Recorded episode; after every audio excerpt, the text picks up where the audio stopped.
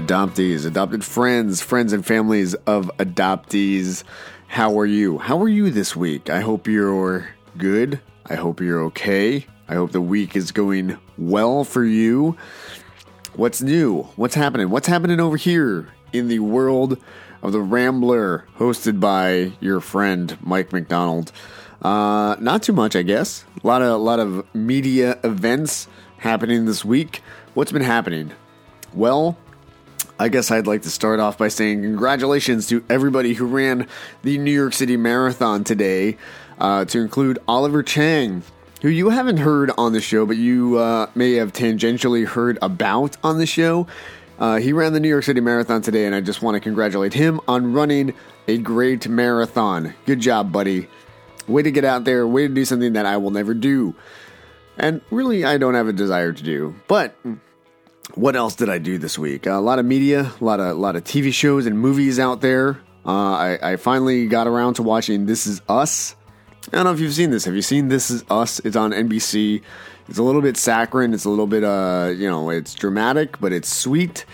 It's a sweet family drama show, but I will say it is a show that features a transracial adoptee as one of the main characters and kind of the issues surrounding him and uh, uh, coming to terms with meeting his birth father and the the family dynamics of him living with his uh, white adopted family that he he was adopted into a black guy adopted into a white family. So pretty pretty awesome to see that being represented on screen. I, I think overall I'm a little bit uh, on the fence about the show it is a little bit saccharine. It's a little bit uh, too sweet for me. But overall, I'm going to give it a chance. I'm going to give it a chance. Okay? Because I, I like where that, that, that these things are being addressed, despite the fact that it's a little bit dramatic for my personal tastes. So I'm going to keep watching. I'm going to keep watching it. We'll see what happens. I don't know. I don't know. What else is out there? Uh, I ran into April Dinwoody, the CEO of the Donaldson Adoption Institute, which you have uh, may have heard as a guest on the show previously. You can always go back and listen to episodes of The Rambler in the past on iTunes, on Google Play, on Podbean. They're all hung up there on Podbean and, and the rest of the websites or your favorite app to listen to podcasts on. She was a guest, and I ran into her randomly on the subway uh, going down while I was on the way down to uh, see Doctor Strange with the AKA, the also known as Teen Ministry Program, which I co direct. Uh, and it was it was good. Uh, I will say Doctor Strange was good. We'll get to that in a minute, but uh, I will say it was it was kind of fortuitous. It was serendipitous to run into April Dinwoody, uh, CEO of Donaldson Adoption Institute, on the way down there. So Donaldson Adoption Institute, I guess in a in a a week or two on November 18th, will be hosting a screening of the movie Lion, starring Dev Patel and Nicole Kidman. And I, I will say, if you haven't heard about this movie, go and look at the trailer. Check out the trailer. It is about an Indian adoptee to Australia. And at first, from what April has told me, I haven't seen the movie, obviously, but she told me uh, the the tone of the movie, the messages of the movie, change from the first half to the second half, and that you should watch the whole thing to kind of to get the whole story. I am very much looking forward to this film uh, and kind of reviewing it. As some of you know, I'm kind of a cinephile. I, I love watching films and TV shows, especially if they have to do with the themes and messages surrounding the adoption narrative, because usually those aren't seen and represented on screen, and if they are, it shows one side of the story or another side of the story, and not a whole lot in between, or it's like really, really dramatized and I get kind of upset at the representation surrounding adoption in the media. So I'm looking forward to seeing how this kind of plays out. I have great respect for the cast that's out there, including Dev Patel, Nicole Kidman, uh, and, and everybody else. And and we'll see how it goes. We'll see how it goes. I'm I'm I'm holding my breath. I wait with bated breath to see how this movie turns out. And uh, if you want to learn more about the screening for Lion at the Donaldson Adoption Institute in New York City, then please visit their website. That is located at adoptioninstitute.org. That is adoptioninstitute.org. You can find more information regarding regarding all of that there. Uh, what else? So Doctor Strange, Doctor Strange, right? So I've been I watched Doctor Strange twice this week because I'm a huge nerd. I'm uh, as some of you may know that I'm a Marvel fan. I uh, appreciate all the Marvel movies. I'm a comic book nerd. I like to read comics. I like to watch the comic book movies. Uh, my favorite, of course, is Captain America, but I am open to the rest of the Marvel universe, as it were. Doctor Strange. If you weren't aware, there's a little bit of controversy surrounding Doctor Strange, the casting of Doctor Strange, the filming of Doctor Strange, and that would be that Doctor Strange, when it came out, and it was created by Stan Lee and Steve Ditko. Uh, it came out in the midst of kind of the Orientalism, the obsession with the Orient, and kind of the Far East as a mysterious and mystic place full of. I don't know, that's like a Russian accent, but it, you know, it's very like foreign and mysterious. And oh, the Asians do this, and the Far East do that, and the Chinese, and everything surrounding that, and it's a, a bit offensive. It's a bit offensive uh, for a lot of reasons, and uh, it's tinged tinged with racism, kind of dripping with that sweet, sweet racism uh, that can cause a lot of heartache in the terms of Asians like myself in the media. And so the way they skirted around this for Doctor Strange, if you're not aware of the story of Doctor Strange, Doctor Strange is a brilliant neurosurgeon in the Marvel universe who loses the ability to use his hands effectively, especially for surgery uh, due to a massive car accident. They uh, kind of reconstruct his hands, but there's severe nerve damage, and he loses the ability to con- to do the thing that he's supposed to be good at, which is surgery, because of the damage sustained to his hands. So, exhausting every last dollar that he has, he finally uh, relents on pursuing Western solutions, Western medicine solutions, and goes to the Far East and in the comic books, that brings him to uh, Tibet, which is problematic because of the economics in the global sphere. And so they've changed the uh, role of Tibet. Uh, I'm sorry, to, of yeah Tibet to Nepal, so that they wouldn't offend the uh, Chinese audiences that they're banking so much money on in terms of the Marvel universe and how much they can pull in from from China. So basically, there was uh, Doctor Strange goes to now Nepal, uh, that it's been changed to Nepal.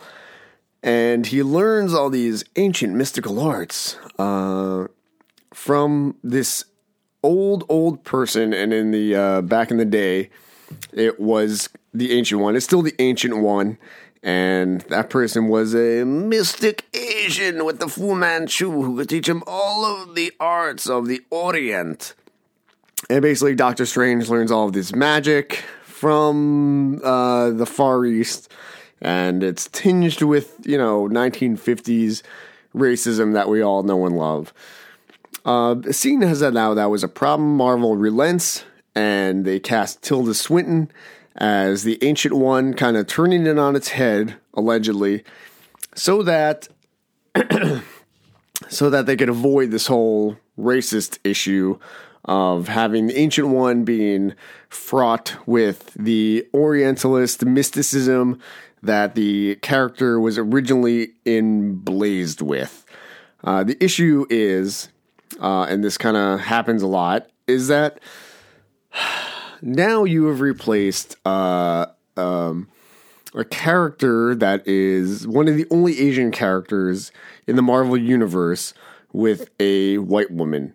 No offense to Tilda Swinton. I've seen the movie twice now. I've seen uh, Doctor Strange twice so far.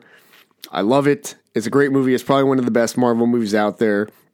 And Tilda Swinton is an incredible actress. She, uh, like, bar none, she's fantastic.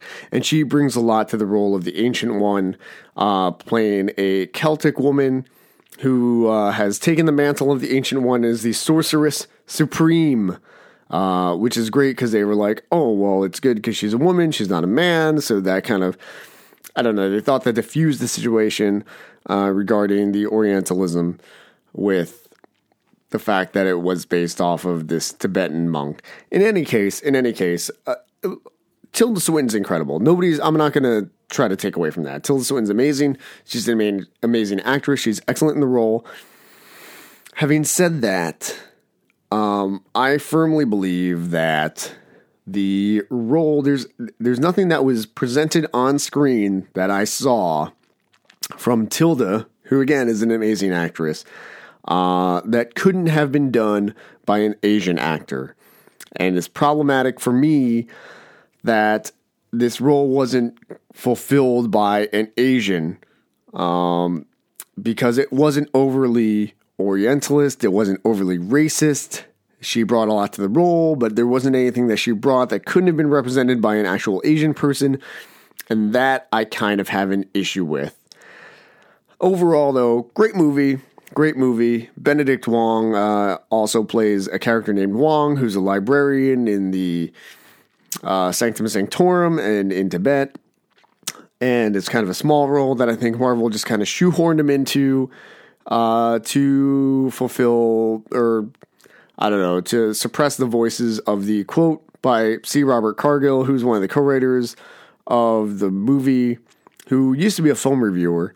Uh, anyways, this guy, who I have heard and I respect as a film reviewer and kind of a writer, said that, you know, this movie was to piss off some social justice warriors, who I, I wouldn't count myself as being, but uh, yeah, I'm kind of mad of the use of Benedict Wong in this show and Tilda Swinton being cast in this role because I think that Wong should have probably had a better role, and also Tilda Swinton maybe shouldn't have been cast as the Ancient One.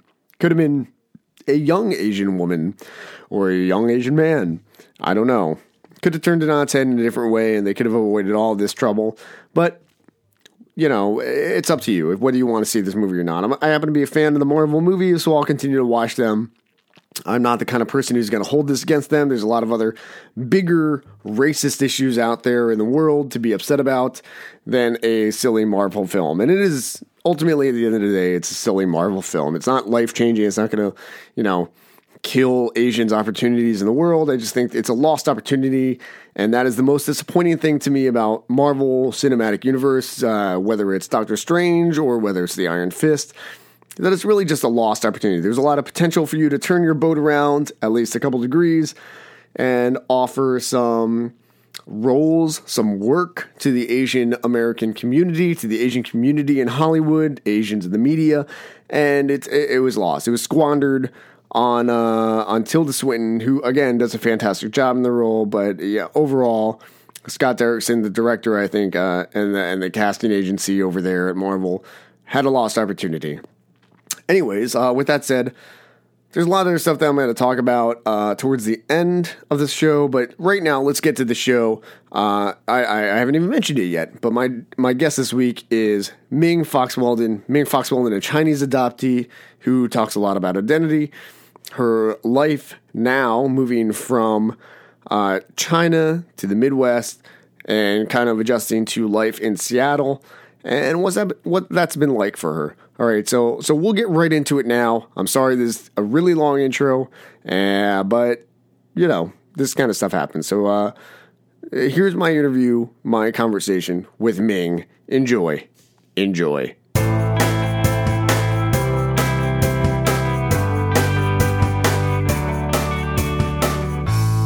Well, Ming, welcome to the show. This is your first time on a, a podcast, correct? Yes, indeed. you excited to be here on, on the podcast? For sure, yeah. Yep. Oh, what is that? Did you hear that? Oh, uh, yeah, actually, um, I live kind of near a, a, main road, so there's always a lot of traffic. Uh-huh. Um, and it's always like back and forth traffic. So um, the funny thing is, we're actually near um, some sort of like, I guess, the fire station and um, of course, there's the uh, ambulance that also drives by a lot because you know they they house their trucks there too. So oh, yeah. a lot of activity. Um, actually, my town that I live in, um, it's kind of like certain parts are a little more run down than others. So it's kind of telling of kind of the quality of life that certain people have. Mm-hmm. Um, and it's outside of Seattle, so even though I just technically tell people I'm from Seattle just to kind of um, get to the point. Um, but yeah, it's it's just the outskirts of Seattle, and um, you know they have their own malls and stuff like that. But um, like I said, it's there's certain aspects of the town that are a little like you just have to be a little more wary um, of yourself, and especially with the bus stops. I think that's something that I have come to um, learn about just because I was raised in a very small town where there's only actually one bus and it goes to like two or three places and that's it.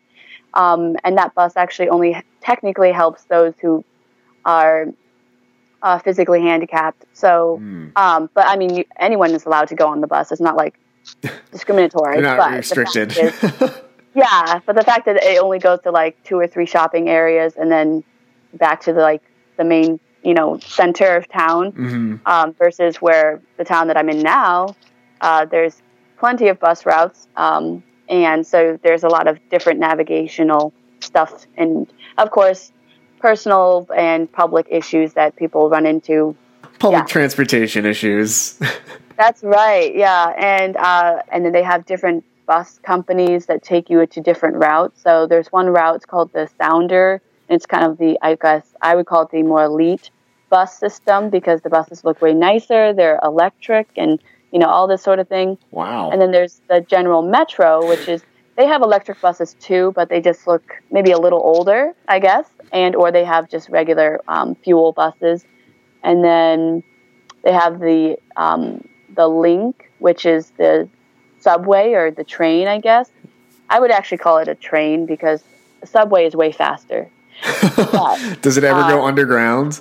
Yeah, it does go underground, but I still consider it a train just because it looks like one. Mm-hmm. Um, and it doesn't it doesn't um, ride like a subway in a sense that it's very it's not as fast. And also they're they're hoping to try to make some expansions on it because they want to have less congestion with the cars, which that's a whole nother topic. well, you seem to know quite a bit about the public transportation system in and around Seattle. Did you grow up in that area? Well, no, actually, I just moved last year. Oh, yeah. So it's been a pretty, like, uh, what do you call it? Intense experience of trying to adjust to um, city life uh-huh. and um, also just trying to figure out like what best way to get around the city and you know just keeping my wits about myself yeah especially if i'm by myself yeah yeah yeah of yeah. course mm-hmm. so where did you grow up i grew up in a small town in new hampshire so new england um, mm-hmm. and i spent ma- the majority of my life there but um, my first I guess, state of residence was Wisconsin. So I experienced the Midwest and the Northeast. I'd say I, the reason why I left the Northeast is one, it my town is so small that like the majority of people that I know of are either from school or like my mom being involved in my school has a lot of friends outside of well not outside of the school but just a lot of like different projects she's involved in so a lot of those people know my life through her and mm-hmm. so um, out of just kind of uh, needing a change and wanting to explore the world for myself rather than through my family's eyes, I decided I also wanted to get out ASAP. And also, I wanted a different job too. I wanted a job where I could progress. And that was the main reason why I moved to Seattle because that job was offered. Okay. So, so you yeah. grew up a little bit in Wisconsin and then moved to New Hampshire? Yes. Yep. When I was seven. Okay, and you're a Chinese adoptee, right? Exactly. Yep. I was adopted in 1994 in Kunming, which is in Yunnan Province, and that's in southwest China, right near the border of my, uh, yeah, Myanmar. I keep wanting to say Burma, but it's the original name. Or yeah, not, yeah, yeah. So, um, but yeah, I was adopted in 1994, and I think my adoption is unique in the sense that uh, my family didn't do like a big group of like all these other families adopting at the same time. Mm-hmm. They only went technically with one other family who was from, um, I think at the time they were from, I guess they were from Ohio. All along I kept thinking they were from Missouri, but I guess that was incorrect. um, but yeah, I, I don't know if they had just moved a lot. So, you know, as a young child, I, I'd always been told numerous stories of their life, and then um, I guess I didn't actually couldn't get everything together, so to speak. But um, they were. Uh, it was just a single. Well, I guess it would be a single parent um, adopting her daughter, and uh, her daughter was a year or two younger than myself. So um, the way in which you know the whole dynamics of the group was, you know, quite different. Her daughter was constantly crying and just very much upset and stressed, and I think she was coming off from being sick. Mm. Whereas I, for myself, I think I was a bit different in the sense that I was trying to interact with a lot of different people and um, but I think in all honesty upon meeting my parents I was very much like oh my gosh what the heck Whoa, hold on a second. Okay. Uh, sounds like something crashed into my house. oh, okay. Yeah, I should just open the garage door. The, I, the room I'm in is above the garage. I've never been in here when the garage door's been open, so I was like, "What the hell was that?" Understandably so, yeah. Which actually brings me to the other point, which is that, uh, yeah, I'm actually pretty sensitive to sound and um, also smell.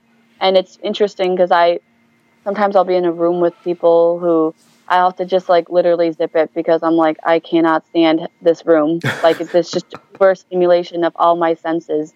And uh, people find that people who are in my general circle will find that to be very strange because they're like, I'm fine. I'm like, yeah, but I'm like literally like inside I'm screaming because I, I can't be in such an intense environment. Yeah. Um, and I think it's like it might be a coping mechanism. I'm not sure. I'm not really a pro, so to speak, at like um, the human kind of adaptation, you know, situation, I guess. But mm-hmm. I know that from certain feedback I've received from individuals who I've come to know along my um, journey so far. They have, I guess, reignited like reasons as to why I have certain phobias and things like that. And mm. so, it's given me some sort of peace of mind and understanding a little more about myself. Mm-hmm. Um, as I was saying, like meeting my uh, adoptive parents, I think I was three and a half, mind you. So I was a toddler, and I spoke my own dialect and not Mandarin. Um, and the assumption was that I did speak Mandarin. So that in itself was problematic in communicating with people hmm. um, because my parents assumed that I knew Mandarin. Therefore, they placed me in situations where people were speaking Mandarin to me, and I had no clue. And I mean, yeah, I was speaking baby talk, but um, even if babies are speaking baby talk, they have the general understanding of lilt in the voice and vocabulary and so and so forth, mm-hmm. even if they can't articulate themselves. So that's something that they came up against, and um, they also hadn't uh, been fully told that I had a particular special needs. They've been told I had some kind of special needs. They just were never told the specifics. Uh-huh. So when they arrived at the orphanage, I think they had learned eventually that I had some surgeries on my feet, but they didn't know what it was specifically for. Mm-hmm. And they eventually learned that it was because I had a condition called club foot, or rather, for me, it was two of my feet. They were turned in, so that would have affected my walking, much less standing, and mm. uh, would have affected my hips and everything else. So yeah. Um, I had a lot of surgeries in China and then also in America. And ironically, the surgeries I had in China was done by an American Chinese doctor. Uh, it was sponsored by a volunteer who was from the Netherlands. He also played a pretty prominent role in my life uh, as a young toddler. According to him, the one of the starters, I guess, in his like, I would, it's like the uh, cohort, I guess, of myself and two other adoptees now. Um, they were obviously orphans in the orphanage at the time, but they also had certain surgeries done. And the three of us were kind of like the beginning of his journey to, I guess, support a lot of these orphans in the orphanage. From what I understood, it was like a calling for him to do that um, because he had, um, at the age of around 20 something years old, you know, moved out of his house from the Netherlands, mm. Uh, traveled to China, I guess had recently converted to Christianity. And that was a big kind of, I guess, um, catalyst, I guess, to his decisions in China and abroad. And having heard that he had literally had to chase my parents down to send them or give them my photos of when I was young, he was, I think, pretty surprised that they even accepted him because the majority of families would just reject him. So he was heartbroken a lot because they were like, "Who is this strange white guy, like Dutch man, trying to chase after us?"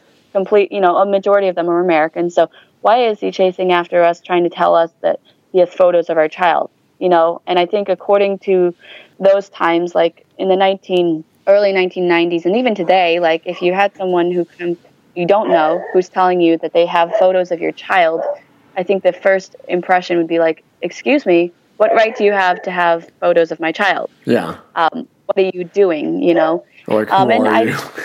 exactly like we don't know what your motive is, and right.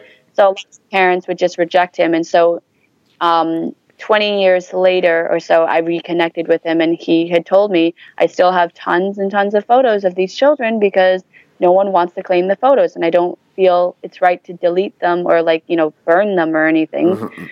Um, because back at that time they just used like general film, you know. Right, so yeah. so in any case, I think he's a very influential part of my early life there. Um, what really, even to this day, gets me is that he still doesn't know, and I don't know if he's just keeping it from me or he really doesn't know when I actually arrived to the orphanage. And that's something that's very kind of weighing on me, even as a 25 year old, is that like I don't know when I came to the orphanage. I don't know how I came to the orphanage. I don't even know where I was legitimately found because I, to save myself from heartbreak, I give myself the reason that the majority of any of my information is more or less falsified or uh, fabricated, and Mm. um, I'd hate to admit that that you know I'm technically essentially a lie to the country, right, China, and that I was just an entity that, according to the government, and according to whoever was in charge of me, was just like, let me just um, make up some numbers and make up some stats. And the reason why I can also like come to that conclusion is that the volunteer, this Dutch man, later explained to me that the orphanage divided the children up from essentially one group was healthy babies, the other group was unhealthy, but the unhealthy babies were never specified for their special needs. Hmm. So if a child had some sort of psychological issue, they just call them an unhealthy baby. If they had a physical problem, an unhealthy baby. There was never a specification of it. So, um, and one other thing that I think is important to note is that I found out that at certain times in the day, I was actually literally displayed for the whole public to see that there was actual unhealthy babies versus healthy babies in the window of the orphanage. So it was almost like Wow. kind of like um, I don't want to say. I guess it was like it. One, it's bizarre. Two, yeah, it's that is very bizarre. um, technically, I think it's unethical. And three, it's a very kind of gross way of presenting a human, um, especially a child who has no right, so to speak, in voicing their opinion. Mhm. Um, and for him to tell me that, now I understand people's memory can change and ebb and flow, and sometimes you remember things the way it really played out, and sometimes you don't. But given the the times and given the way of power at that time, uh, I wouldn't be surprised. Um, and that's just my critical self talking because I think that um, my relationship to China has always been a mix of like admiration and also disgust. Mhm. And I know that a lot of my fellow Chinese adoptee friends, some of them have high admiration of China, and some of them have a very low admiration of it. And I think that they are very much okay, and I find it acceptable to have that opinion because we, a lot of us, well, we're essentially just thrown away, so to speak, by the country's system. And Mhm.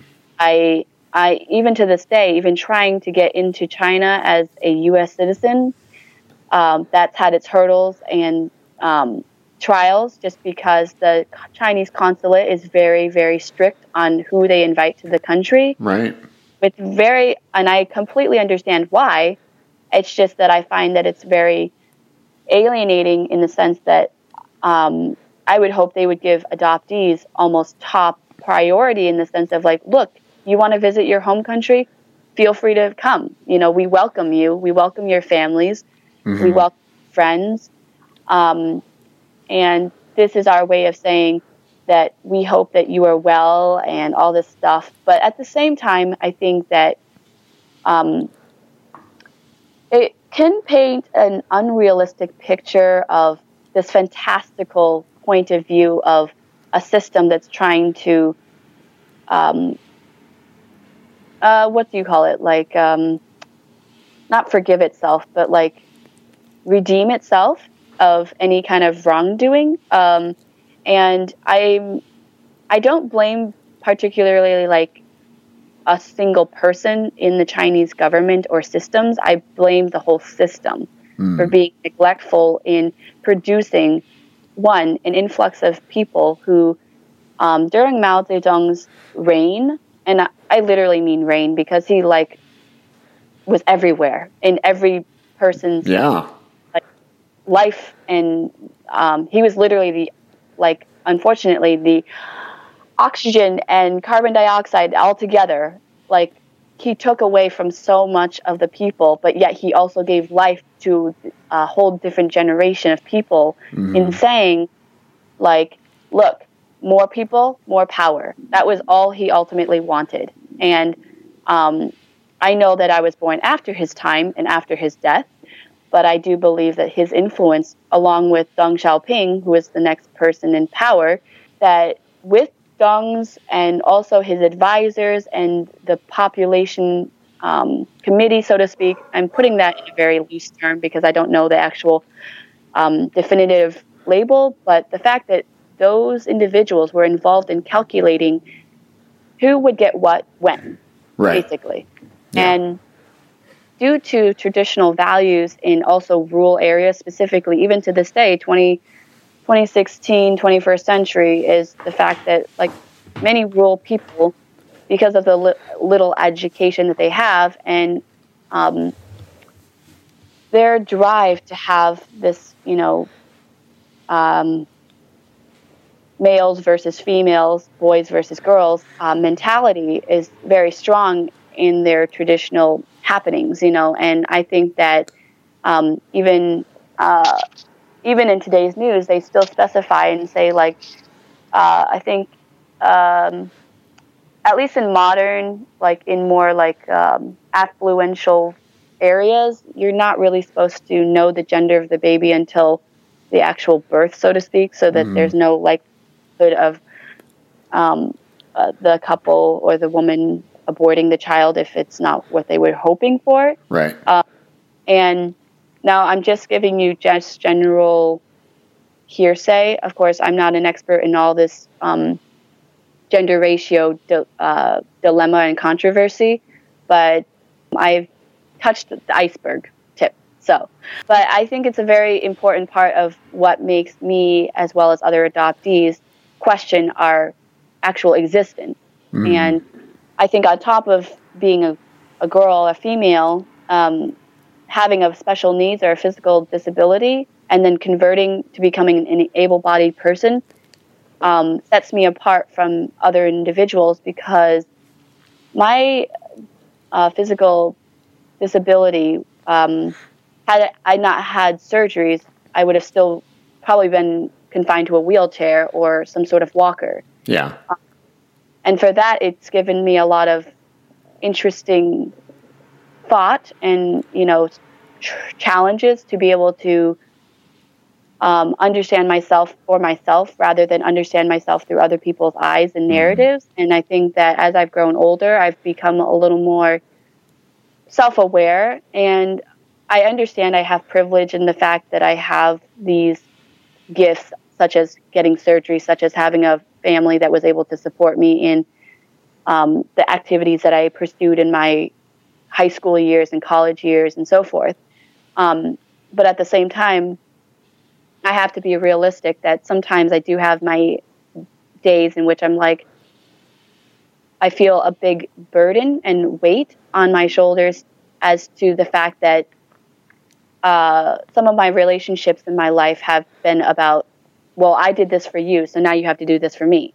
So mm. this like assumption and expectation and obligation to uh, contribute in some way to someone else's need or want rather it's more of the defin- or the relationship between need and want mm-hmm. and i that that's really critical that adoptees specifically adoptees come to know for themselves because um, a lot of our lives i think have been dictated by systems that we never one had a choice in being a part of mm-hmm. and two a system in which they have professed and proclaimed to the public that there is a need. There is a dire need to have people come and support in whatever way financial, physically, like meeting orphans who are in uh, institutions or in foster homes and so forth.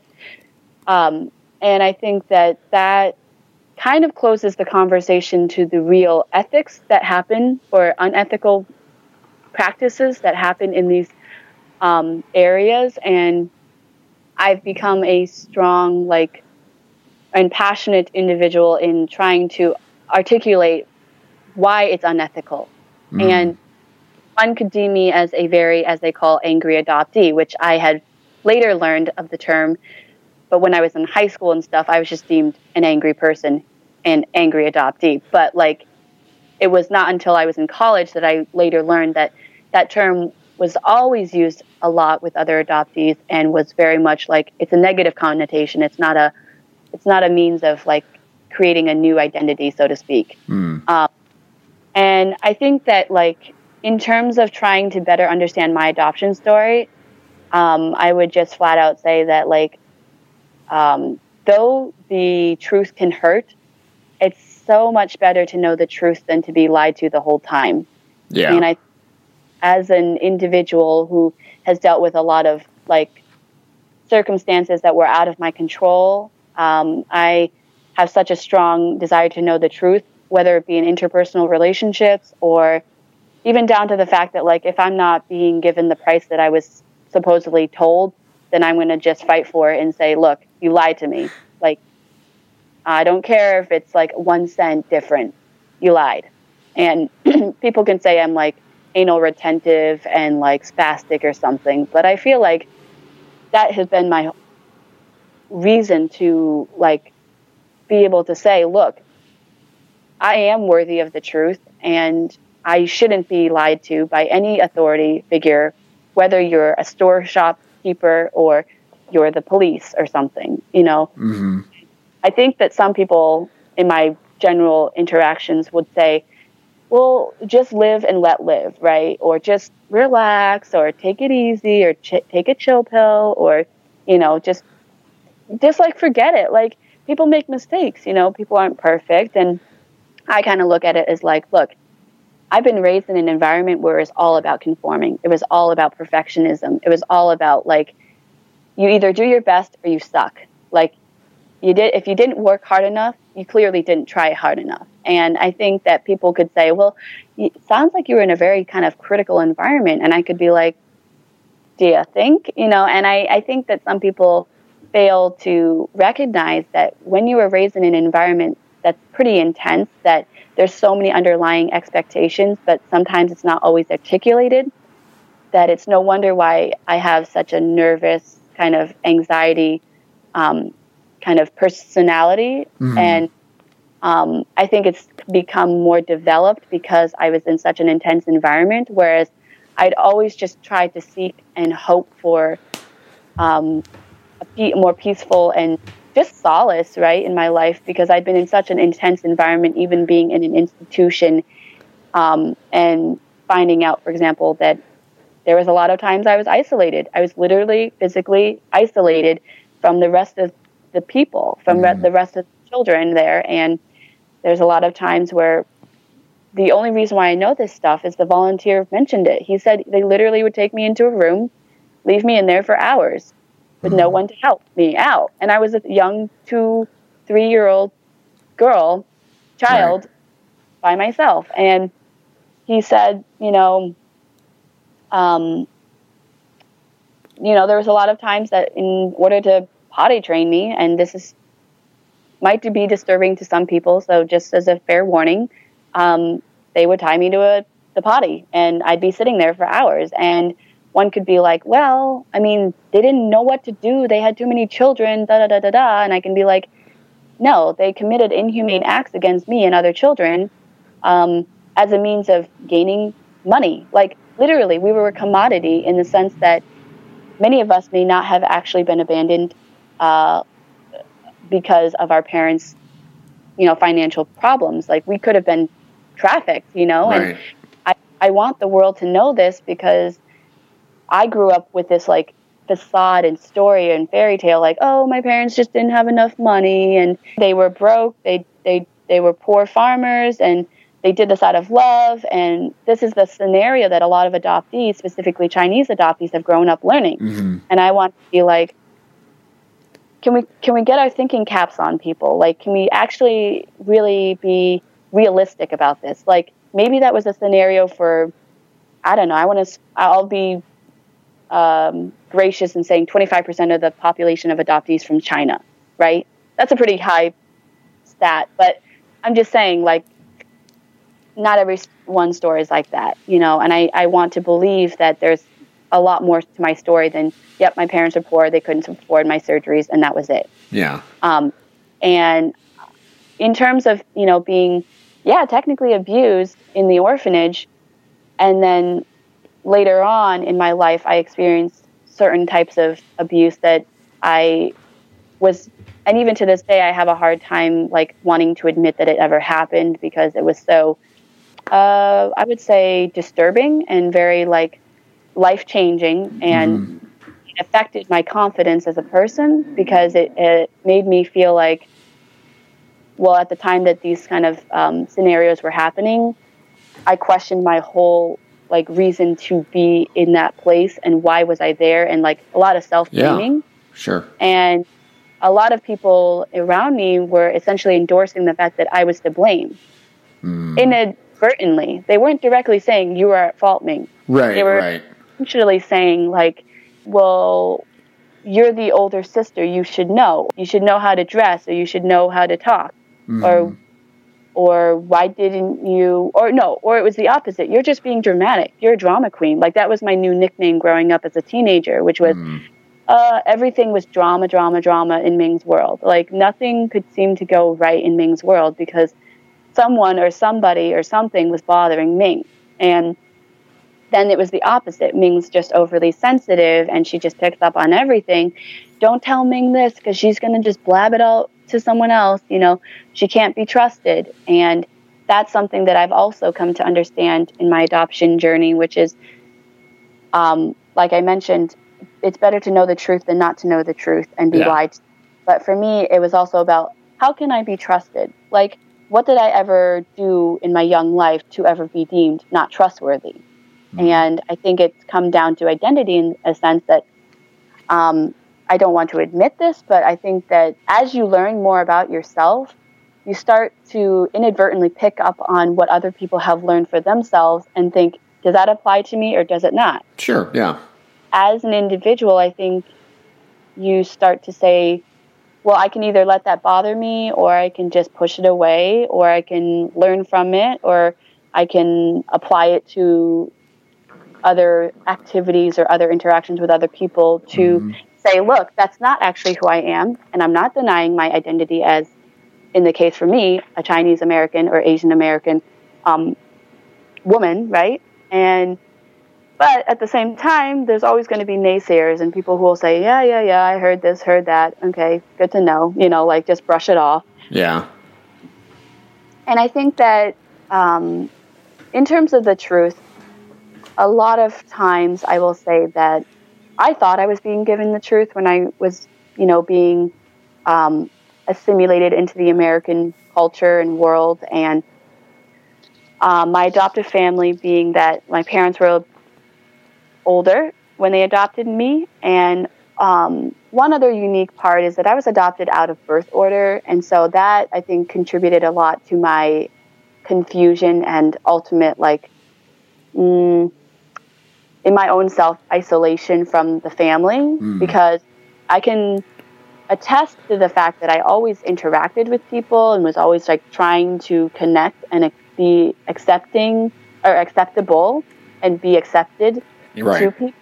Sure. But I think that like my being adopted out of birth order really did do a pretty major number on my like self confidence and uh, understanding of where I stood in the family because mm-hmm. the discrepancy between my birth order or my birthday uh, to my uh, um, brother, who is actually also adopted but from a different country, mm-hmm. uh, is only six months. So that that's not itself, that big. Yeah, that's not a big difference.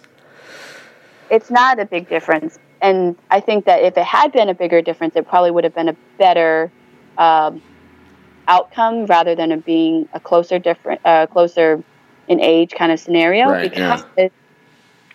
um, my, in the beginning, uh, whenever my parents, you know, obviously introduced me to their friends and their neighbors and everyone. Mm-hmm. Everyone thought that actually my brother and I were twins, which is kind of awkward because we're both born from different continents, both completely different, uh, like cultures and everything. And the only similarity is, yeah, we both had black hair, uh, and it was short. And but I had a different complexion than he did. But nonetheless, people just assumed, oh, we should have been twins, or we would have been twins. yeah. So um, and then I also have an older sister who's five years older. So it, there's a big leap and jump for maturity and interaction. And, you know, my sister was very excited. She'd get to have a younger sister to play with and, mm-hmm. um, you know, do dress up and all the other kind of like, I guess, girly things that people do. But the fact is, I think I wasn't under a lot of pressure from her because it was like, um, I think she hoped that I would be something that I'm actually not.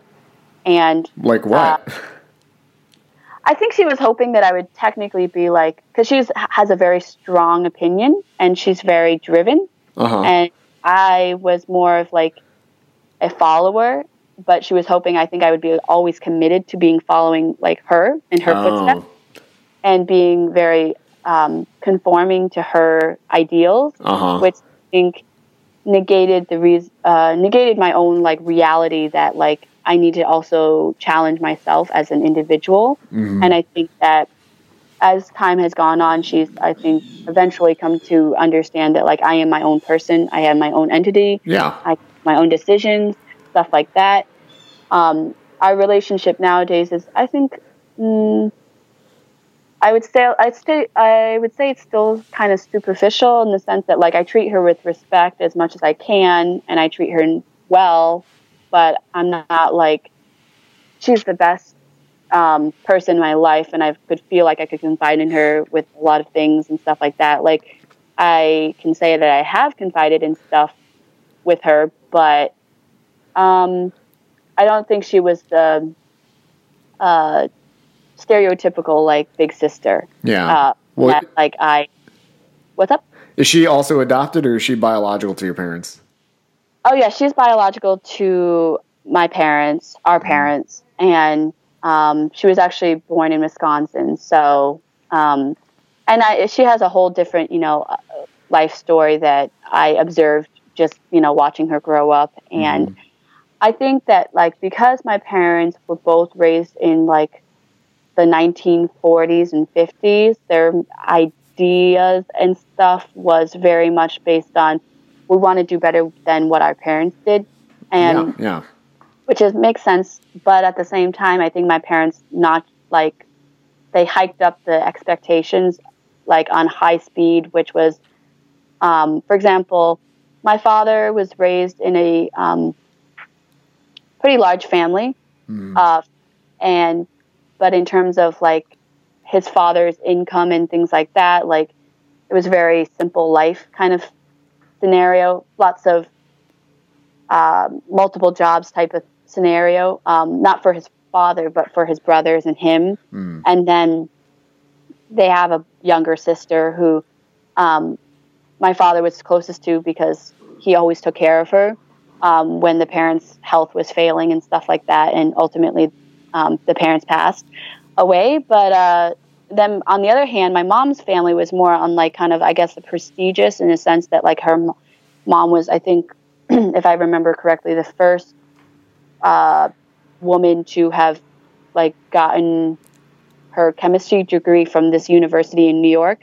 Wow. I don't know, something kind of like that kind of, you know, uh, unique specialty, right? So, and then my mom's father was, I guess, supposedly very, um, uh, I guess OCD, but also pretty like had to have everything a particular way, like all the time, pretty intense kind mm-hmm. of person.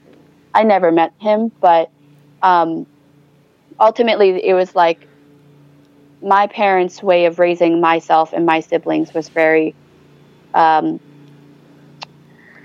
I mean, at times it was like almost too relaxed to the point where like I didn't know what was going on, but then other times it was so intensely like particular that I was kind of like thrown around a little bit in my head and also realist like like in reality I was feeling like I was thrown around a lot like Ming, don't worry about grades. Like we don't care if you fail, so to speak, but like try to do your best. And also at the same time, I remember the day that I got my first D, my, was it a D plus or D minus? Mm-hmm. Oh my gosh, that was such a sad day because like, uh, my father knew I did badly, yeah. but he was also trying to trick me into saying like, come on, like you have to just out yourself and tell me that you got a D plus or whatever. And this was in a college course, and of course, it was a course that I really desired to do well in, but I was just not. Um, I, I, I, just I don't know what was going on. I just I think I was having an internal um, conflict because my teacher was I think she's Chinese American mm-hmm. and she was teaching Chinese or excuse me Western and Eastern philosophies. Uh-huh. So it was a philosophy course and I spent numerous hours with her trying to understand the course, trying to uh, better myself in her tests, which were all written. There was no like multiple choice, nothing like that. It was all about regurgitation of information. Uh-huh. And I think that this course was intense for me only because I literally went to class every day or every time it was held. I, I tried to answer questions. I tried to participate. I tried to go to her office hours, all this stuff. And I still just didn't make the mark. And yeah the moral of the story is I really felt like I tried so hard in her course and I just didn't make the mark. And meanwhile, I had a friend of mine who sat next to me. We always, you know, chit chatted a little bit before class and then we'd get into class mode. But meanwhile, my friend was like playing games on her computer, like she'd miss class. She still, she somehow came on top of the class with a B, you know, and I was like, what the heck? Is my brain that um, defective, you know? And yeah. I think that the teacher um, inadvertently had a bias for people who were, I would say, authentically Asian, which is my friend is second generational Chinese American, whereas I'm technically not second generational immigrant.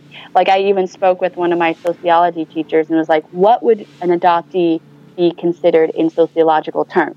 And mm-hmm. she was just like, uh, yeah, I'm not really quite sure. And mind you, she's got like a PhD and all that stuff. But anyways, so I think that like um, that that I guess will lead me into this other topic, I guess, of authenticity and identity, which is how do I identify myself versus how do people identify me? And I feel like uh, over time, I've always said I'm Chinese and I'm from the southwest part of China.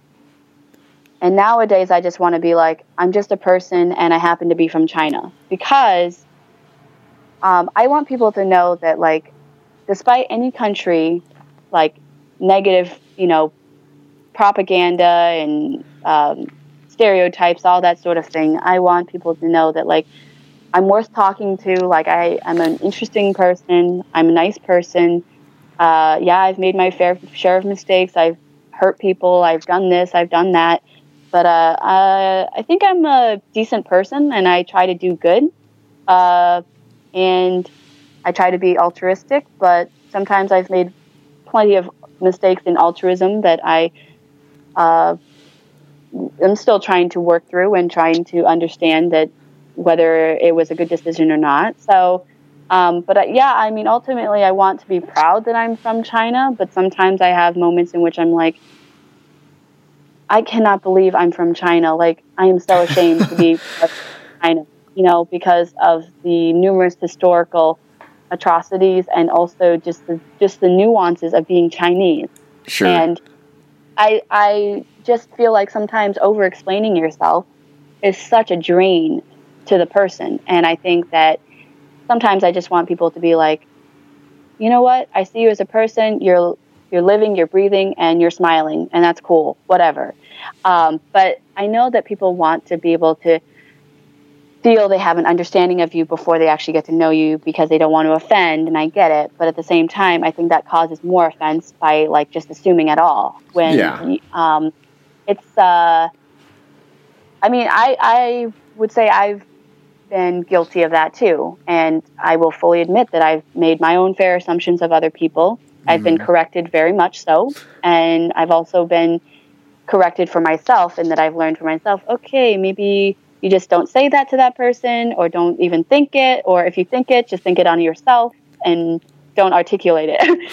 but uh, I think that's just part of the human experience. But at the same time, I think as specifically for um, being raised in a predominantly white community, and then now I'm out here in Seattle, which is not so predominantly white, has allowed me to become a little more I've gotten more tough, I think, in that like being in a predominantly white environment has made me have to be like, you know what, I'll give you the cold shoulder and you can just zip it, you know.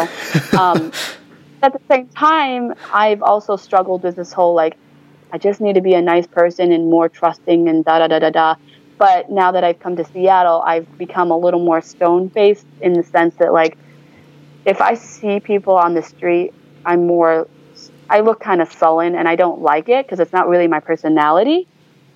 But it's my only way of protecting myself and it's my only way of ensuring no one bothers me. I always have to think two steps ahead. And I think that's another thing that I think is critical in this kind of discussion, I guess, is like that's been a theme in my life. Ming, you always got to think two steps ahead because you never know what kind of ulterior motives people have for you or your family or anyone else. Mm-hmm. Now, the I, the irony of the two steps ahead thought process is, oh my gosh, Ming, you are the like speed of lightning thinking. Like you think way too fast. Like I gotta catch up. Like I'm literally losing my breath trying to like conceptualize what you just said. So I'm literally on like high speed thought. Yeah, I'm also being told you need to think two steps ahead.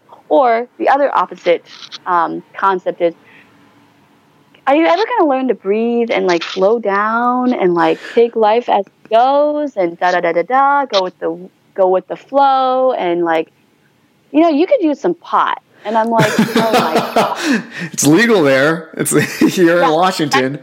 You, you can get it. Yes. but i've always been like uh no thanks and i don't actually care for the smell of it i've been around people who do it and Uh-huh.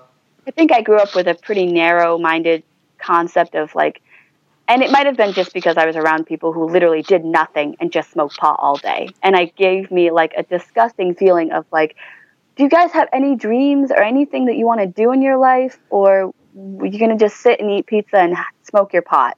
Uh-huh. uh, or yeah, you know. And I, I know it was a very stereo, again stereotypical point of view, but I literally had friends who did that. Or I think that like in terms of the idea of control, that that plays a part because I've always wanted to be as much as I can 100% control in my of my life, and yeah, yeah. like I've always been a big fan of like, well, I would hope most people are, but um, people have their reasons, but uh, not not getting into any kind of scenarios with authority or arguments or whatever. And I've actually been more afraid of authority because I'm kind of like, wow, you have power over me, and I can not have anything or no power to say anything, you know. So I would much rather just be like, yes, sir, yes, ma'am, and that's it, and get out quick. As I was mentioning, this idea of being two steps ahead, and yeah, I also sometimes feel I'm two steps or three steps behind, is like always this constant thought in my mind. And I feel like, along with being authentic or trying to be as authentic as I can, I think that as some of my close friends have said, Ming, I feel like you get you you like catch yourself. Like you literally like sabotage yourself to the point where you can't ever move forward in certain things because you are so stuck in like well in the case of being in, in the past i'm stuck in the past and um, also being that i'm stuck with like these nonsensical thoughts that just keep rolling through my mind and like the chattering monkey business and stuff and um, lots of insomnia and stuff like that and i feel like uh, when i was actually a young like elementary school student, I probably had the best sleep in the world. But then as I grew older and got more anxiety and stuff for the future, high school, mm-hmm. my my sleep just declined and like I feel like I'm more of like a high functioning insomniac because I I don't know I don't know how like some of my friends think I have so much energy, which is probably because I talk like with life, but at the same time in my own self I'm like uh draining you know, and um, in any case, so I feel like I've always been, I'm always feeling like I'm in competition, not only with myself, but I'm in competition with other people. And people could be like, oh, whatever, people are going to do what they want to do. And the only person that's most important in the story of your story is you. And that you have to learn how to do self care and take care of yourself and not neglect your life, you know, duties and, you know, bills and whatever. But like, try try your best to take care of yourself. And I think the part of me that struggles with that is the fact that like a lot of my life things have been taken care of and some of them were not in my own control and some of them were. And so I feel like I struggle with like how do I take care of myself without in myself I, I get kind of um, sarcastic but phony. I don't want to be phony in the way that I do it. And I don't mm-hmm. want people to perceive me as phony being like, yeah, I, I do self care. Like I'm the spokesperson for self care. And well, I don't know if you have to announce it to everybody that you're doing self care. You could just do it, and then you know be at peace with that. for sure, but I think that like sometimes, um, at least with certain individuals I've interacted with, it just seems almost like they're trying to like they expect it to come out of me in order for me to just like in some way come out with it and say like yeah I, I take care of myself or something. Or that they they in influence the conversation in saying are you even taking care of yourself? Or how are you doing? And sometimes even to this day i find the how are you doing or what's up conversation to be just dead in the sense that like if you just say i'm doing fine then they'll be like are you sure you're doing fine or if you say hey i'm great they'll be like oh, you're really chipper today. What's uh, what's great on in your life? And like it's almost like turned around, like being happy is a. And I think that um, that's a common place for a lot of people, and especially when it comes to cross cultural stuff, it's like uh, sometimes it's just better not to show that you feel a certain way, even if you want to say, "I feel so happy that I got the job" or something.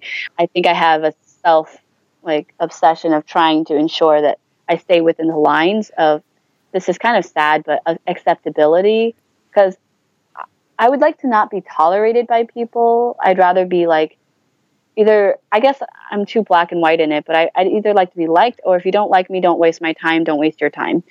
Um, and I know that like life isn't like simple like that, but ideally that's what my hope is. Mm. And of course, I don't know. I feel like I've gone through certain relationship kind of scenarios in which it's taught me that I still have a lot to learn. I still have a lot to grow from. But at the same time, there are certain parts of me that are like so stubborn and that I, I'm like, why am I being told to be a certain way when I can, I'm just struggling to be a certain way at all, you know? And yeah. Um, yeah. I don't well, know. It sounds like you're, well, first of all, you're still young. You're what, 25, you said? so I, I wouldn't worry a whole lot about it too much. Uh, it sounds a little bit like you, are struggling. You know, I'm not a psychologist or anything, so just take my word with a grain of salt. Between sure. you know being a people pleaser, but also trying to be yourself, and sure, you know that's a fine line to walk at all times. I, I, I some people would probably say the same thing about me. I personally, I feel like I'm very comfortable with who I am, but I know that I I do try to people please as well, and that's something I struggle with. I even have a hard time if I sign up for something, even if it's like a trial membership. Like I Oh, yep. hate calling people to be like, I need to cancel this, and they're like, Oh, can't what the service wasn't good enough, or can't we help? And I'm like, No, it was fine. I just I don't want it anymore. And then, and then I'll be on the phone for like an hour trying to like be nice when it's like this person really doesn't care if I like it or not. they're just doing their job, but I'm trying to be very polite. Exactly. It's something that my- is a constant struggle. Uh, you know, I, eventually.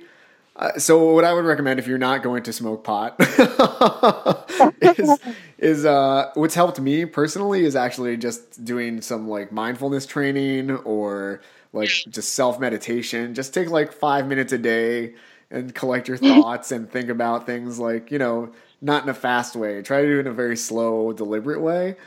Um, because I I'm the same way. I always have a million things running through my head. I mean, the sh- the title of the show, the full title of the show, and all the handles are like the Rambler ADHD because I'm always kind of all over the place.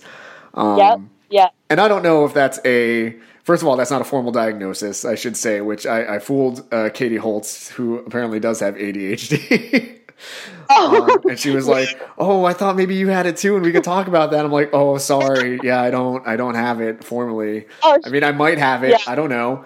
Um, Right. I've never been diagnosed, and I've never gotten any medication for it. Maybe I should have gotten medication for it. But I always have my thoughts going at a million miles an hour, and I do. So I got an Apple Watch, right? Cool. one of their things I, I don't say that to be like i have an apple watch but th- one of their new things is like they have this breathe app and they'll remind you every now and then to like take a minute to like breathe and like think for Oh, yeah. yourself and i'm just like oh my god i love this even though i don't use it that often the reminder comes up and i'm like oh yeah i need to like just relax for a minute and it's like it, Right? I, I feel like it helps a little bit just calm Yeah. I don't feel like I'm an anxious person. There's a lot of anxiety, but I always have like the restless leg going on. I'm always like fidgeting or bouncing around. Yeah. Um. So, I'm, and again, I don't know if it's tied back to like an adoption thing or where that comes from, where that Yeah, kind of yeah. restlessness comes from. But I do Yeah. find it helpful to to try to sit still for a minute and just think. Yeah. If you're just Yeah. like hanging on to the bus. yeah. exactly. And I feel like um, speaking of fidget, you know, fidgeting and just like um, restless leg and stuff like that. I I know for myself. I think I've come to learn that it's just my way of regulating myself, and like Mhm. that in itself has problems in that because like it's proved to be problematic in certain relationships I've been in, which is like I literally had, well, I mean, I know my parents are trying to guide me through life and try to like, you know, instill good morals and values and all that, that sort is of their thing. job.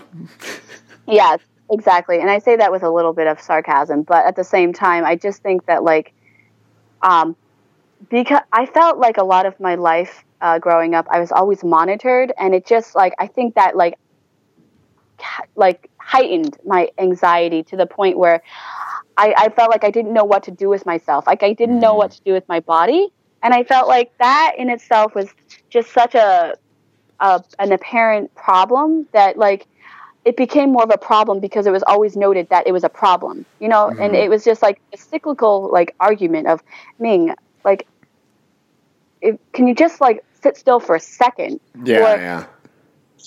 What is with this? Like, what are you doing with your hands, or what? Why are you touching your face, or like? It was just this, always like it felt like to me it's just such criticism and such criticalness of like Mhm. every scenario that I, but I like couldn't relax and like I think that there was just such a a, a you know a, a relationship of power in that like look I can tell you that you're doing something that bothers me but I'm not going to tell you to just like be you you know? But at the same time in the later conversation be like oh you're so wonderful and like I like that you have such a uniqueness to you and you know um, but then at the same time, I think the thing that really had affected my own perception of myself, I think, was um, the way in which I articulate myself and the fact that, like, my parents were both very um, influential in saying, and it's hard to say it because I think that they meant well, but the way that they said it wasn't very nice. Which is, my father once told me, uh, even growing up in high school, was he once told me he said, you know, I think if uh, I learned this for myself, but if you talk less, people would actually like you. And I think that that was a very, very that's pretty rough reality check for me in that uh, one day I actually went to school or this one time I was at lunch actually with my friends, and I told myself, okay, I'm going to try the exercise. And it was only a means of saying to myself, can I prove my father wrong? Will my friends accept me if I'm not talking so much? Uh-huh. And sure enough, during the whole lunch period, which was only what half an hour or whatnot, one of my close friends was like, you know, she's chatting away, and she's actually pretty. Uh, she's more of a quieter individual. So when she was talking, it was like you know, I obviously heard what she was talking about, blah, blah, blah. And my other friend was bouncing her ideas off of her. So the three of us are kind of just interacting, and I'm just in my head the whole time. Uh, and then, sure enough, they were like, uh, Ming, do you have anything else to say, or what's going on, or how are you doing, or how's that project coming along? And I was like, oh yeah, I guess it's fine. And they're like, that doesn't sound like Ming.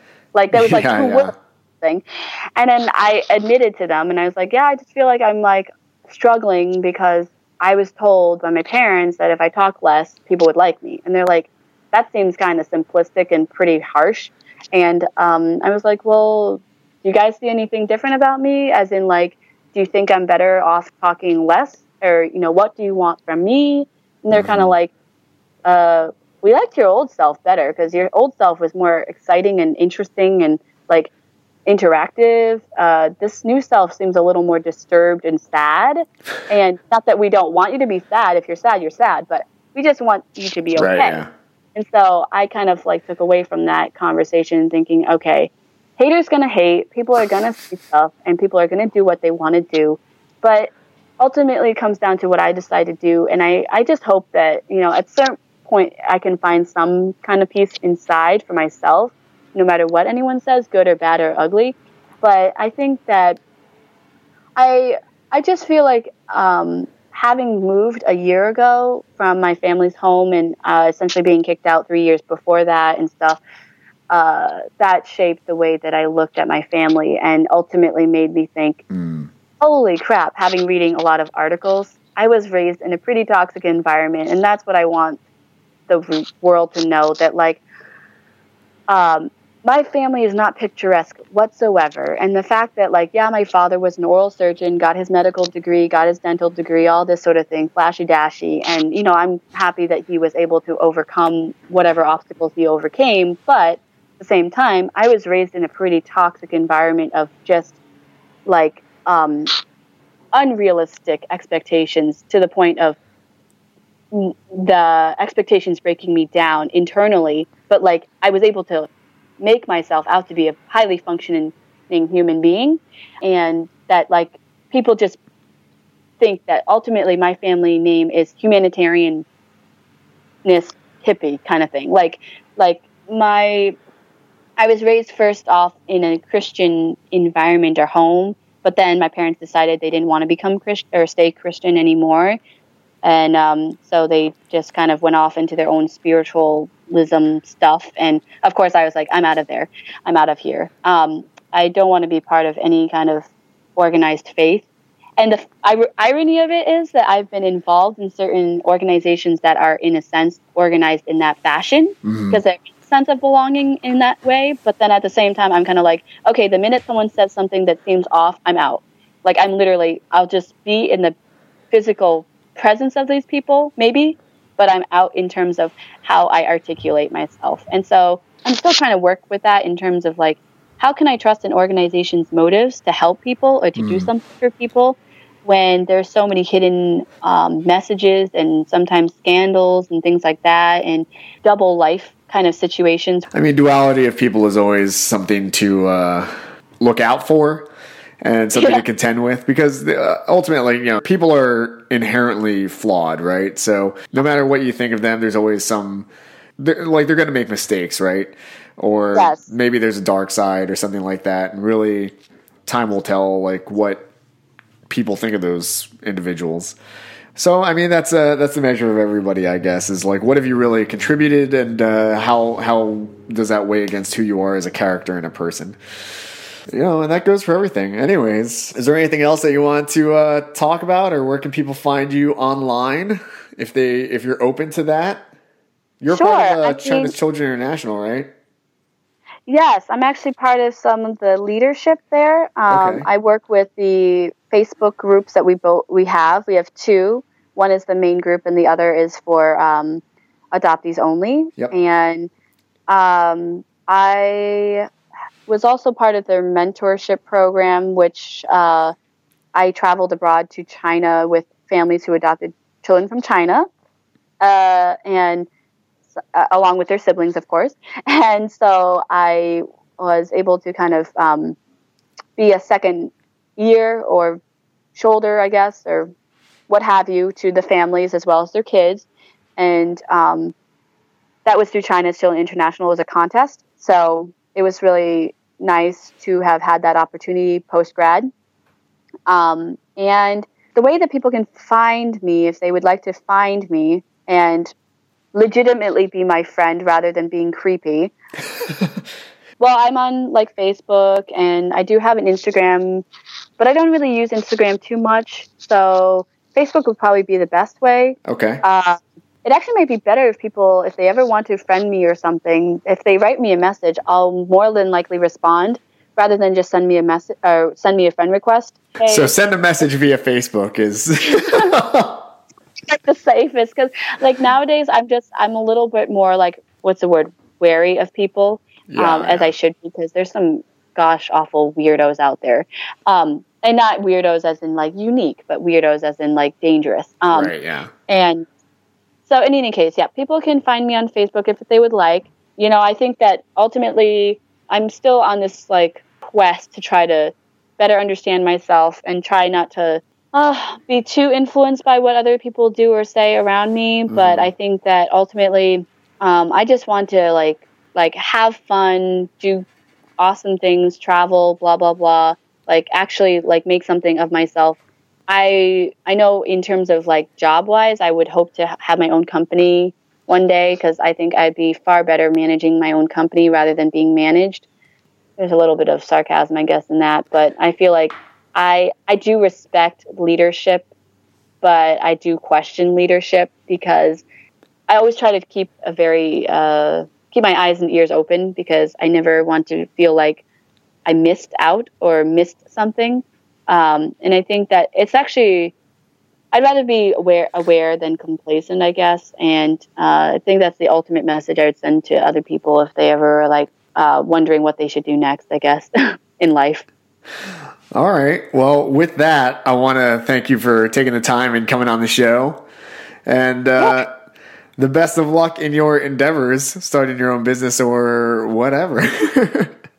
Well, thank you so much. And uh, yeah, I'll um, keep you posted. And again, thank you again for having me and have a great day. Thanks. You too. All right. Bye. Bye.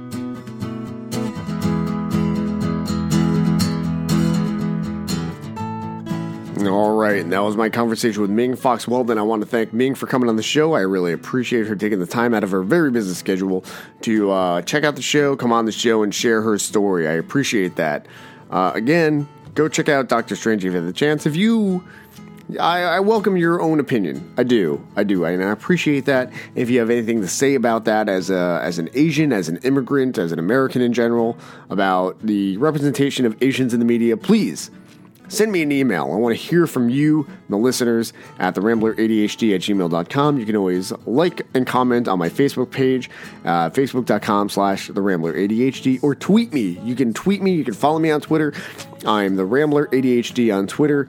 Find me, DM me, check it out there. Also, if you want to come on the show, you can find me on any of those platforms and we can have a little chat, okay? If you want to come on the show, please let me know and we can organize that. I would really appreciate that. Uh, what are the other things I want to talk about other than that? Oh, oh, oh, I almost forgot. I went to a great panel this past week with past guest, mm, hosted by past guest Julie Young. Julie Young is a fantastic individual, and she has started this nonprofit organization called Dream Maker, Dream Doer, Dream Supporter. or 3D, and she hosted a panel, her kickoff event of, of the organization, with uh, a panel of Asian American women in the media. It was fantastic, and I would love to hear their take. Actually, I'm going to try to get them on the show, some of them, uh, for their take on some of these issues that we're talking about, like Doctor Strange, like Marco Polo. Um, some of them were uh, the the director of the Asian American International Film Festival. I'd love to get her on the show, her take on all these kind of issues. One of them was on an episode of Netflix's Master of None, which you may have heard about a little bit. Uh, if you haven't, we have a short conversation about that in a past episode with Skylar Swenson, which I highly recommend. Uh, Skylar, what's up? Hope you're doing well. Um, and also, an, we have a future. Uh, well, she had on the panel a person who is doing a future Netflix series that also features a storyline with a Chinese adoptee, and the person she cast in that role is a Korean adoptee. So I'd like to talk with her. Her name is Diana Son, and uh, she's a Korean American. And I'd like to get her on the show to talk about that as well, as well as the Korean adoptee who's going to be playing a Chinese adoptee on the show. I think that'd be really great. And if you'd like to hear that, you can lay some pressure on them as well. They're also on Twitter and Facebook. Check them out. And congratulations, Julia. Uh, support 3D if you can. Like their Facebook page. Check out their events if you're in the New York area. I think they're going to be doing something on a monthly basis. They're fantastic. And I, I applaud Julie on all the efforts and stuff that's happening over there. Oh, I don't want to forget. Speaking of Julie Young, we are doing, she is moderating a panel. And by panel, I mean she's moderating an event uh, with me, Mike McDonald, the Rambler, at All Together Now. That is at altogetheradoption.org. If you want more information about that, you do have to be a paying member of Altogether now. You can register on their website, and this panel is for parents of adoptees. So if you're a parent of an adoptee in the New York City area, uh, register for Altogether now. Check out their parent group. I will be doing that on November 13th that is going to be at 2 p.m. at the Union Temple Preschool in Brooklyn. You can look for directions, everything. It's on my Facebook page. Go check it out. If you want more information, again, you have to be a paid member of ATN. Go check them out at their website, register, and please come to that event November 13th. I really appreciate that, and I know Julie appreciates it as well. If you want to hear more about Julie, who's another past guest on the show, she is the host not only of 3D, but she is the host of Korean American Stories Not Your Average. I highly encourage you all to go out and check that out. Uh, with that, I will say good luck out there. I know it's the eve of the 2016 election. Uh, I don't know about you, but I cannot wait for it to be over. Regardless of who uh, you support out there and what your political views are, I'm not going to tell you who to vote for, but I will tell you to please, please go out and vote uh, and and do your part, do your civic duty. If you don't know who to vote for, uh, I don't know what to say to you, but try to get educated on the issues out there and find out. Well, that's that goes for everybody. Get educated on the issues and find out which candidate, uh, presidential, congressional, whatever, your local government is out there that represents your views as closely as possible. And if they're already in office, if they're kind of an incumbent in your area, then check out their voting record and see if they've actually kept their promises. And also uh, find out who their campaigns are funded by. Maybe that'll inform what kind of views they will be prone to take. Do you know what I mean? Do you know what I'm saying out there? Just check it out. I really uh, think you should go out there and do it. It's your civic duty to get educated on these issues and uh, kind of decide uh, which direction this country should go in. And by this country, of course, I mean the United States. I know there's a lot going on in Korea right now with regards to politics and the and the president over there, Park Geun Hye. But you know, uh, we're talking about the American politics. Anyways, anyways, I appreciate you guys listening to my show. If you like it, share it. Rate it on iTunes. Give it five stars. I really like it. Uh, review it and share it with your friends and family if you think that they will enjoy it as well. I appreciate you guys listening to my show a lot. Uh, we're going to close out this episode um, with a tune from another movie I saw this past week, which was Swiss Army Man. And I highly recommend if you're a guy, uh, specifically a guy, I don't think girls would be into it just because my wife wasn't into it. That's all I'm going to say about that. But I like Swiss Army Man. I think it's a beautiful movie about friendship, about being weird, about being who you are, regardless of what other people think. Uh, even when you think all hope is lost. And if you like those kinds of themes and messages, please check out Swiss Army Man. It's a beautiful movie starring Paul Dano, Dano, Dano, and uh, Daniel Radcliffe. Uh, it's a weird movie. I will say that it's very strange. And if you are on board in the first five minutes, 10 minutes with how weird it is, you'll be on board for the rest of the movie. 100% guarantee. If you don't like it, uh, I'm not going to give you any money back. But it's a good movie. I liked it overall. Actually, I love it. I mean, it might be one of my favorite movies of this past year. So give it a chance, check it out.